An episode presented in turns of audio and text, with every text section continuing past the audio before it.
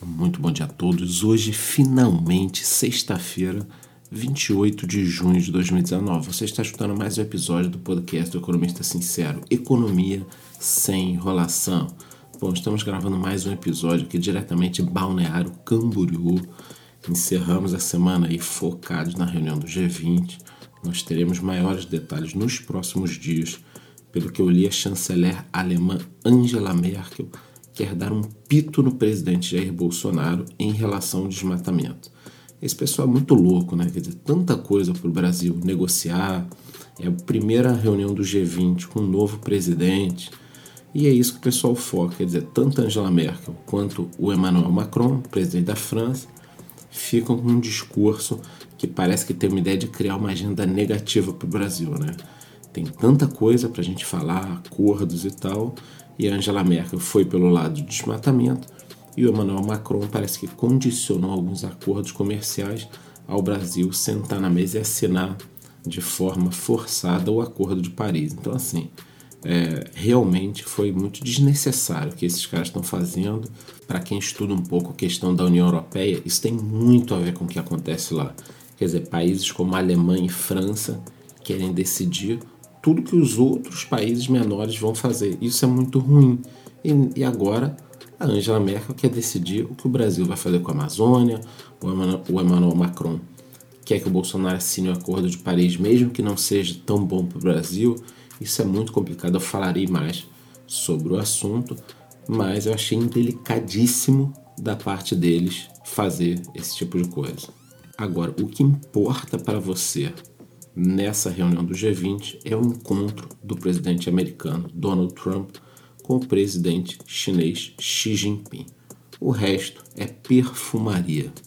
Por aqui tivemos a informação de que maio registrou a abertura de 32 mil novos empregos né, no país. É melhor do que uma queda, mas assim, é muito pouco perto das 15 milhões de pessoas que nós temos empregados, 10 milhões de pessoas que também não estudam nem trabalham. Quer dizer, o Brasil tem um problema enorme para resolver e não serão 30 mil vagas no mês que vão é, acabar com esse problema, mas já é um início. Eu acredito muito na questão da desburocratização para que a gente resolva isso. Em relação aos mercados, o Banco Central e a CVM regulamentaram o uso de recebíveis de cartões de crédito como garantia. Calma que é fácil de entender, tá?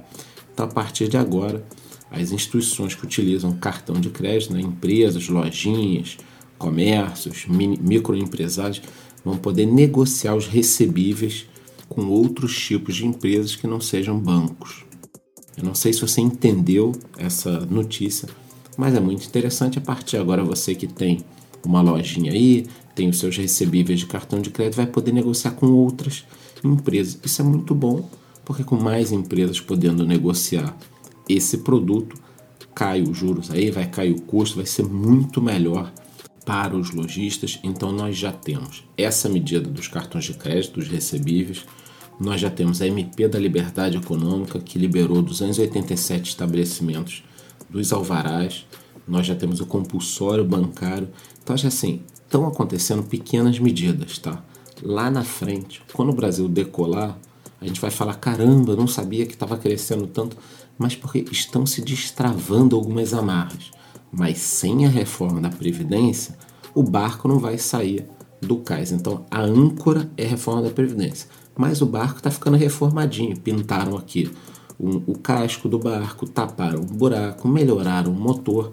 Mas a âncora é a reforma da Previdência. Sem a reforma, a coisa não vai andar da forma que nós esperamos.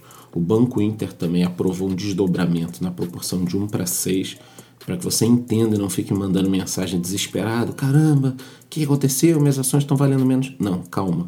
Você não perde nada, tá? Quando acontecer esse desdobramento ou qualquer outro tipo de desdobramento, o valor que fica lá na sua conta é o mesmo. E para encerrar aqui no mercado de criptomoedas, algumas pessoas mandaram mensagem ontem que o Bitcoin saiu de 13 mil dólares para 10 mil dólares, teve uma queda grande, mas eu fui olhar agora já está quase 12 mil dólares. Para ser mais exato, uma unidade da principal criptomoeda do mercado, hoje, que é o Bitcoin, está cotado a 11.806 dólares nesse momento. Então, gostaria de desejar um bom final de semana para todo mundo. Quem quiser estar mais próximo aí, é só me seguir no Instagram, ou no nosso Telegram que nós temos. O link está aqui na descrição desse podcast. E vejo vocês aí segunda-feira no mesmo horário. Muito bom dia.